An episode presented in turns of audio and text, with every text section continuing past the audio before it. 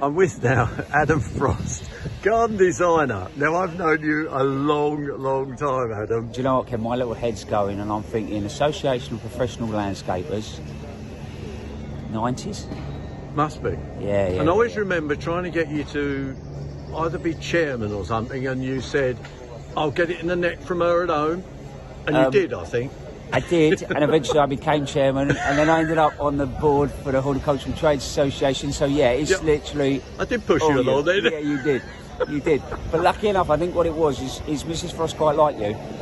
Oh, I see. So there was, yeah, because she came to some of those early meetings when we were doing it. Yeah. Yeah. Oh, that's a good one. Yeah, definitely. And now, I was going to say, you're a bit of a star now because you've gone from designing to being on the TV.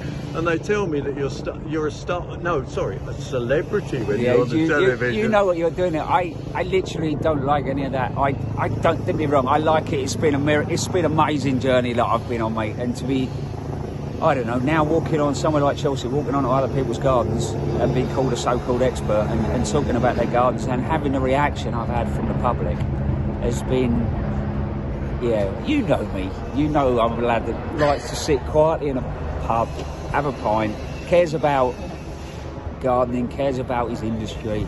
Yeah, it's been a bizarre sort of journey. Yeah, it's a journey because you used the landscape as well. You had the landscape business as well. Yeah, so if you go right back, so 1996 Jeff Hamilton passed away. I was working for him then, and then literally I set up a landscape business. Me, the van, my redundancy bought the most beautiful cement mixer that for 18 months looked near perfect, and then I took on an apprenticeship and then slowly built up to employing 20 odd people, I think. Too many today. Too many. Yeah. But yeah, wow. And now design only. Really? And now design, yeah, it was interesting. I think going back, if I'm really honest, because I trained in design when I was with Jeff, I just didn't think that I didn't fit the design world. I didn't fit that mould. I suppose that's in reality. No, you're not being sarcastic about those designers, are you? Because we'll be in trouble. No, I'm not. I just don't, working class kid from... I just didn't see how anybody was going to employ me. I mean, things have changed, haven't they? It's dramatically. I mean, even here, we're here at Chelsea Flower Show. This is a different place to what it was 20 years ago. Yeah, I'm a little older than you, but we won't go there on that one. But I can remember when they used to wear... the ladies all wore gloves, all wore white gloves when they came to Chelsea Flower Show. Now that's a rarity today. Yeah. I think there might be one lady that turns up with a pair of white gloves. Yeah, and she's quite important. And she's, she can't have a load of germs all over her hands, can she? But yeah, no, you're right. And times have changed, and it's interesting. I've just done an interview on the Mango Nine Garden, which is all about social injustice, racial injustice and environmental injustice, and Tatton and Danny that have done that have literally brought that subject to Chelsea, and I'm not sure that would have happened 20 years ago. It wouldn't. So that's totally different place, but then life has to move on, as you just said. And how important, I've been coming, as you have, to Chelsea for a long time. Yeah.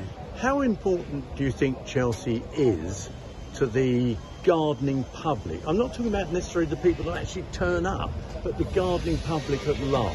I think it wakes people up, doesn't it? It's the first major, right? We have Malvern, a couple of weeks before, which I think you're really keen gardeners engage with. But I think the people that maybe, more seasonal based or love a little bit of it, but not over this literally 14 odd hours of television, you go home after this and people have really woken up to their garden. So I think for those people, it just really kicks, which means for the industry, it kicks the season off, doesn't it? I mean, you go in the, go in the marquee. Yeah, and fantastic. Look at the, I mean, we're not allowed, I think it's now a pavilion, mate, or whatever it is, but... it's not held up by bits of wood. No, anymore. It's not, is it?